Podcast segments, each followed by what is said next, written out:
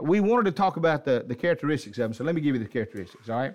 Here they are, five of them, real quick. Successful people have a clear vision of where they want to go. Charlie said that just a moment ago. They, they, they know where they want to go. People that are successful understand that that's what the picture is for my life. That's where I'm headed. And, and they're not concerned. They're, they're almost, uh, you, would, you would think they were self centered and rude. They're almost oblivious to everybody else around them. They've got a single mind on where they want to go. Um, they, all great leaders have great vision. They, they understand that's what keeps them from getting distracted. That keeps them on track. You know, when I read the Bible, I'll give you that quickly. Or Joseph, remember? Joseph came out and told his brothers. He said, uh, he, and you know, Joseph was crazy. He, you know, you ever get excited about something, you got to tell it, you know? Uh, and, and Joseph got excited about this. He said, man, he said, guys, let me tell you this. His brothers didn't give him much respect. Guys, let me tell you, I just had this dream. And there's going to be a day one day when you guys are bowing down to me, coming to me, and having to get your needs met for your life. And they didn't like that. They said, baby brother, we got an idea. We're going to kill you. And, and, uh, and sometimes when you tell your dream, you're going to have some dream slayers out there. Well, immediately throw him over in the pit. He winds up, Joseph 17. He told his dream out loud.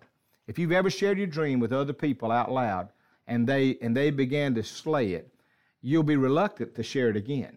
And so Joseph, Joseph in the pit, they sent him off into slavery. Joseph, 17 years old, 13 years later, Joseph is standing in a place after all these prison experiences and disappointments where his brothers are coming and they're fulfilling the dream. Joseph knew and saw the destiny. He had the picture early in advance. I want to just challenge you for a moment. If you've got the dream in your heart, don't, don't let somebody else or something kill that. Uh, don't, don't throw that aside. Uh, the question I ask my kids all the time, this is the question they, they hate me for. I mean, they just get mad with me, but I'll say, What do you want? And they'll say, Well, Dad, if you just do something, no, I'm not, I'm not going to tell you what to want in life. I want to know from you, what do you want? You got to know what you want. Otherwise, it's like staring at the refrigerator of life. You know, you're just kind of looking in there. We don't know what we want, but we think somehow to come out and get us. And, and you got to say, This is what I want. The older you get, sometimes, you know, the more fearful we are because of security. You know that some people are afraid to get up and leave their jobs. I was with a guy the other night. He flew me up to Atlanta and back, had a great experience with him. His name was Mike. And Mike was a winner. Now, I've always had this ability. I don't know how, it's just a knack, it's just a gift.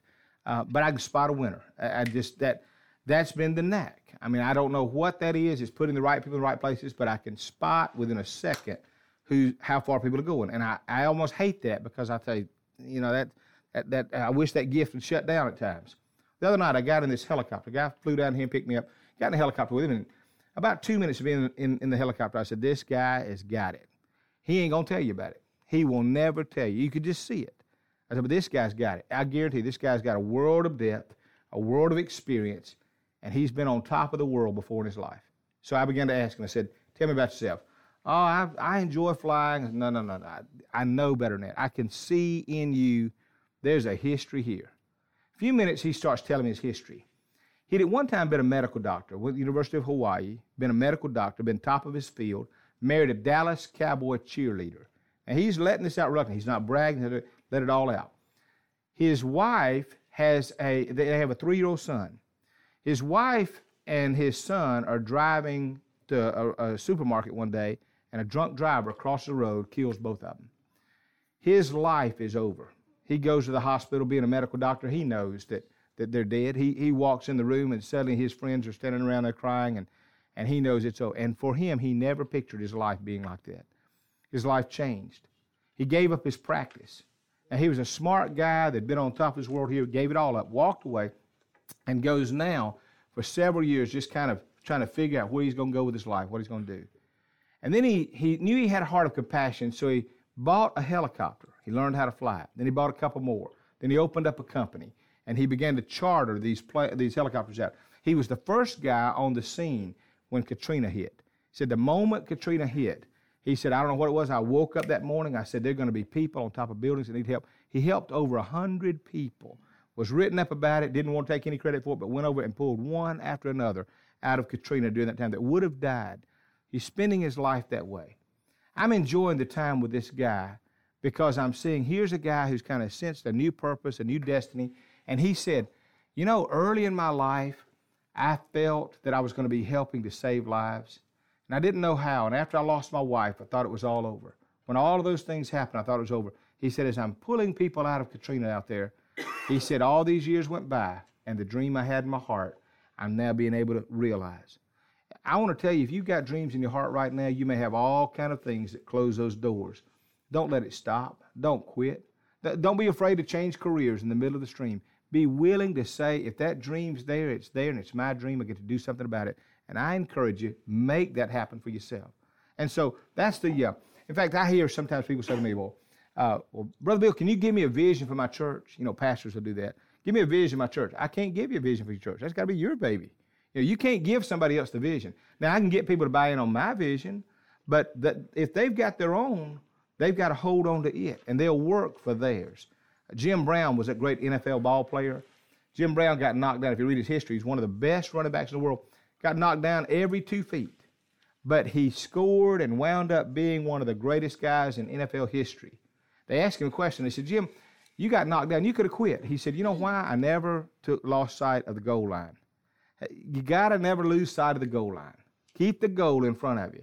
It may take you longer to reach it than it did others, but don't stop heading for the goal line. Second thing I'll tell you about, uh, about people like this successful people. We said number one, they have a clear vision. Number two, they're committed to integrity. Now, here's the, here's the part where the infrastructure will break or, uh, or, or it'll withstand. And this is a statement I made years ago. You can get to the top without integrity. In fact, you can get there faster without it. You got that? Uh, if, if you want to just get to the top, integrity will get in your way. So you can get there faster without it, but you can't stay there without it. And so it all determines do I want to get there or stay there? And if you want to stay there, you got to have it. USA Today said this 48% of all Americans admit to doing illegal or unethical things at work. They say they cut on cut corners on quality control, they cover up incidents, they abuse or lie about sick days. I mean, how many people have you ever known call in, I'm sick, I'm sick, I'm sick, hang up the phone? Soon as they hang up the phone, you see them, they're buying suntan lotion, you know, they're, they're headed to the beach. Uh, and, and, they lie about it. And, and, uh, and, and 48% of all Americans say they lie to their customers to make the sale. I mean, they literally lie to them. They say, well, if I can make the sale, sure we'll do that. Sure we'll and, and, and I'm telling you, this integrity issue has got to be the place where we say, I am going to hold on to it no matter what. I'm not going to sell it, not going to bend the rules, not going to cut the corners. Heard this a while back, this joke about a, a car dealer was trying to woo this uh, senator over. So he said, Look, Senator, he said, uh, if you'll give us all of this rights of this land, uh, I'll give you a brand new Corvette. How about that? And, and the senator got upset about it. He said, I, I, can't, uh, I can't give you that. He said, There's no way I can, uh, I can do that. He said, You offend my sense of uh, dignity. He said, I'm an honest man. You can't give me a brand new Corvette for free and expect me to give you that deal. I'm a, I'm a senator. He said, okay. He said, how about this? How about if I, uh, if I give it to you and uh, I charge you $10 for it? Okay, I just charge you $10. Can we do that? He said, well, in that case, I'll take a gold one and a blue one. sometimes, sometimes we sell out, you know. Sometimes we want it so bad, we'll take it. I, you know, heard about the guy one time, the doctor told him quit smoking. He said, now you're going to have to quit smoking. If you don't quit smoking, I'm going to cut your leg off. He said, you got, you're going to lose your leg. I'm going to cut your leg off. He stood there for a few minutes, kept looking, and he said, okay, above the knee or below it? Sometimes we'll compromise with integrity or things like that. When we do, all we're doing is hurting ourselves. So watch the integrity issue. What was it? Will Rogers said this. He said, You ought to live with such integrity, you wouldn't be afraid to sell your parakeet to the town gossip. You think about that. Uh, and so, integrity, here's what integrity is like. You know your, uh, your, your computer system? Integrity is the firewall of your life. Okay, that, that's what it, it protects it. You know, when that stuff comes up, Norton, McAfee, whatever, your integrity is just like that. It's the thing that keeps the, uh, the, all, the, all the things from destroying you out. Third thing I tell you is this about successful people. And this is one I learned. I learned this one by observation. I don't think anybody ever taught me this one. Over the years, I would meet people that were that were winners. I mean, just genuine winners and I would try to pick up what their differences and all that are. I don't know if you study people, you know, if you if you look at why do they do what they do, how do they do what they do. I would do that with people. Here's what I learned about successful people. And, and this one is one that, that, that I just know for me, it, it turned out to be the top on my list. Successful people act decisively. They're not like a squirrel in the middle of the road. You know, should we, should we not? They don't analyze it till they're paralyzed. They don't, they don't think about it or uh, so long that they miss the timing. They don't wait until everybody's on board. Successful people have the innate ability to act decisively. And, and you'll almost be offended with them because you think they didn't think about it long enough. They go yes or no, yes, no. and and that, and they'll they'll almost frustrate you with that because you think, man, they just made the right decision almost every time, but they've done it so many times they're not like a slow computer. You know, they don't have to go through all this process. They've done it so many times they can get from here to there that quick. And and when they do, there's about three or four guys I've got in my life that I'll call them sometimes when I'm making a big decision. And and I love it because I will have thought about it for a week. Man, I weighed the pros and the cons, all this stuff. And I call them, and almost everyone will say the same thing, but they said that quick. And so, Bill, here's what you know. Why not do so and so? Why not? And and I mean, I was with a group of leaders out in Dallas, Texas. They were telling us some stuff that was the cutting edge stuff for churches. And all these guys were the were the guys that analyzed it all. And they had me almost getting off of a vision I was on. So I called two of these friends and said, Would y'all meet me for a minute? Sat down with them, I shared it with them. And in one minute, they got me right back on track what my original vision was. But they looked at all the other stuff and could see right to the bottom line again. Successful people always know how to act decisively. They, they make the decisions so fast. Now, here's, here's what I know about them. They don't make knee-jerk decisions. They're not, um, they're not, you know, making impulsive calls. Uh, they don't overreact. They don't let stress build up, and all of a sudden they do something that just pulls the trigger. Um, what successful people do is they literally say, I know how to see underneath what the target is. And, and this is a yes or no. This is a how do I get that done? And they act quickly and they know quickly. Oprah Winfrey said it years ago. She said, 99% of your first impression is the right impression. And we spend the most of our time trying to override that with something else, you know. I guarantee, yes, Keith is here. Uh, you probably know the credit risk. I mean, he's president of a bank you probably know when they come in the door whether whether that's a good loan or not. I mean, you know. And and the problem is they get telling you these stories, you know. Oh, it's such terrible. And, and after they tell you the story, then they get your emotions. After they get your emotions, you start saying, "Well, I'll see if I make a way to happen." And then about three months later, your emotions are really up because you have to go collect a bad debt, you know. And and and that's what happens. Uh, that that's why I tell you, you have got to learn to be willing to make sure that you do the right with the decisions. Here's uh, here's what I tell you to do with most decisions: just follow the facts. Sounds cold, but follow the facts. The facts won't ever lie. Now, let me, let me help you here. Decisions are really easy. They're easy. They're not hard. The, the problem is, is we put our emotions in them and they become hard. We put our emotions in them and they're more difficult. So you got to decide, am I going to follow these facts all the way down the line? Fourth thing is successful people know their strengths. I've never met a successful person that didn't know what they were good at and wasn't afraid to admit, I'm terrible at this. I asked a guy I was interviewing the other day, I said, Tell me what you're bad at. And he said, Well, I'm not really bad at anything. I'm pretty good at so and so. And, and you know, I hated it. I thought, Well, okay, there goes that one. Oh, he was good till then. Tell me what you're bad at. Tell me what you just, you know, I'm horrible with this. I'm I'm not good with a lot of the organization and details of stuff. I'm terrible at that. I'm horrible. I hire people around me. They do all that kind of stuff. I'm there for one reason. I'm there to provide the fun. Okay. Um, when, when, my family and I get gets ready to go on vacation, I say, okay, look, y'all can have it organized to you. Got they, they put spare tires in the car. You know, they got maps in there. They got all. I don't need that stuff. I will go from here to New York with not a dime in my pocket and somehow live. I could make it on Survivor. I mean, that's not a problem. I could live on Survivor. I've been doing it all my life. But I tell my family, so well, you, you can organize it to the T. I mean, you can have it all lined out. We're going to meet here and do this. And you can do all that you want. You won't have any fun. You won't have any fun I go. Because when I go, I'm going to mess up your plans. We're to we're gonna get in there and where you wanted to go, we're not to go. We're to find something fun. We're to turn this thing around. But I know what I'm good at and I know what I'm bad at. And I'm not good in certain areas. So why do some things that you're not good at? I mean, when we first got married, I, I was to be a carpenter. I went out and bought some wood. I wasn't gonna pay. The guy came out and was gonna build me a doghouse. Gonna cost, cost me four hundred dollars. Said not gonna pay me four hundred dollars to build a doghouse. I built it myself. I bought wood, bought lumber, bought nails, built me a little doghouse. That thing was so horrible that they were getting tours of the neighborhood. Honest truth.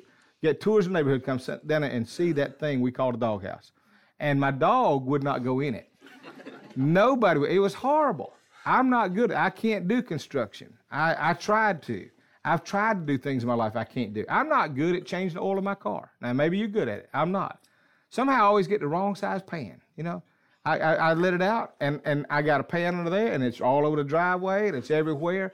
I, there's things that I'm not good at. So you got to figure out what am I not good at, what am I good at. If you can figure out those things, you'll figure out success a lot quicker. You don't have to be everything; just do the things you do best. And one of the reasons I chose the uh, the, uh, um, the the trainer over here at the gym that was uh, you know like I did because this guy was a runner. This guy looked slim. I said, man, I you know line me up with that guy because you'll look like a trainer. Okay. And so think about that because you're going to train kind of the way they train. And so I needed it first. I said, man, I need to slim down some of this stuff because because it was not looking so well. Uh, and so you got to find in everything you do. And if you eat the same thing everybody around you's eating, guess what you're going to look like? Going to look like them. If you do the same things they're doing, you ever notice how people work together long enough start looking alike? It's going to make a lot of you want to quit your job. But, uh, but successful people quickly figure out their strength. They, they are, they're not afraid to admit their weaknesses, and they find the one thing they do, and they do it well. Just one thing. Man, I love this verse. It's a verse in the Bible. Paul said this, and, and I'll quote it for you. The Apostle Paul was this great Christian that, that knew what he wanted in life. And, and think about this. He said, This one thing I do, forgetting what lies behind, pressing forth what lies ahead, I reach forth to the prize that lies ahead. And that word I reach, that word uh, I press ahead, is, a, is an athletic term. It's the term of a muscle that's, that's, uh, that's taunted, that's reaching out. Uh, it's a picture. I have a friend who's got a classic shot of Sugar Ray Leonard when he was hitting Tommy Hearns. And you've got the picture of Sugar Ray's arms out there, and every you can see it in his face. You can see it about everything in him is focused in that one moment. It's not, he's not worried about lights or crowds and else. Everything is right there. That's exactly what that means. Paul was saying, I want you to focus on the one thing. I want you to figure out real clear what is the one thing that I'm going to do. And I'm going to do it with all my heart. Now, if you're a salesperson, man, I'm going to sell. I can't take care of the managing and all this. I'm going to sell and sell and sell. And everybody needs what I've got. And if you're in, in management, I'm going to manage. I mean, I don't care if everything else falls apart, I'm going to manage. If you find the one area that you say, this is what I do, and I'm going to do nothing but that one area with everything I've got, you'll find success. Let me give you the last one. Successful people think differently than unsuccessful people.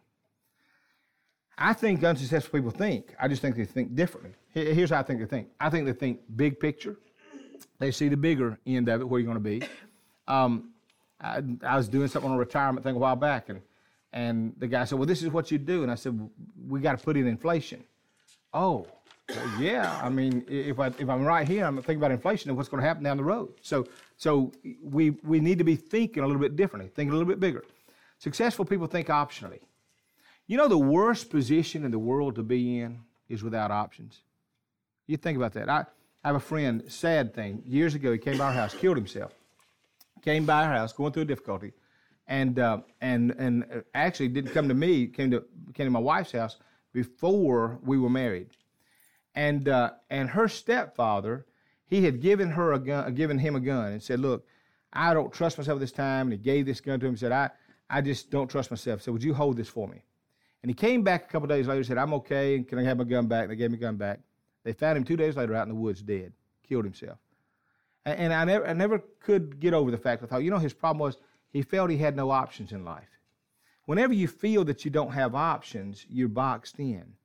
You need to always have options. You need to be, be willing to say, man, this ain't the only, you know, some of you, if you if your job holds you that way, you got to stop and say, man, I, I was looking for a job before I found this one, you know? I mean, I, I'm not going to let that do it. Uh, if a person comes into your life and they meet every uh, every bit of your self-esteem and your total worth, that's a dangerous place to be because they can take that away too. You've got to be in a place where you say, I, I'm not sure that maybe I would have to suffer some or I'd have some struggles, but I'm never going to put myself in a place where I don't have options. And so successful people always think options. They think I'm not going to let every egg in the basket be put right here. I, there's always a way, and, and, it's not always the same way. There's different ways you can get things done. Uh, successful people also think, when they think about options, quitting is not an option. They don't even think about quitting. They just think, I, you know, I, I learned how I failed.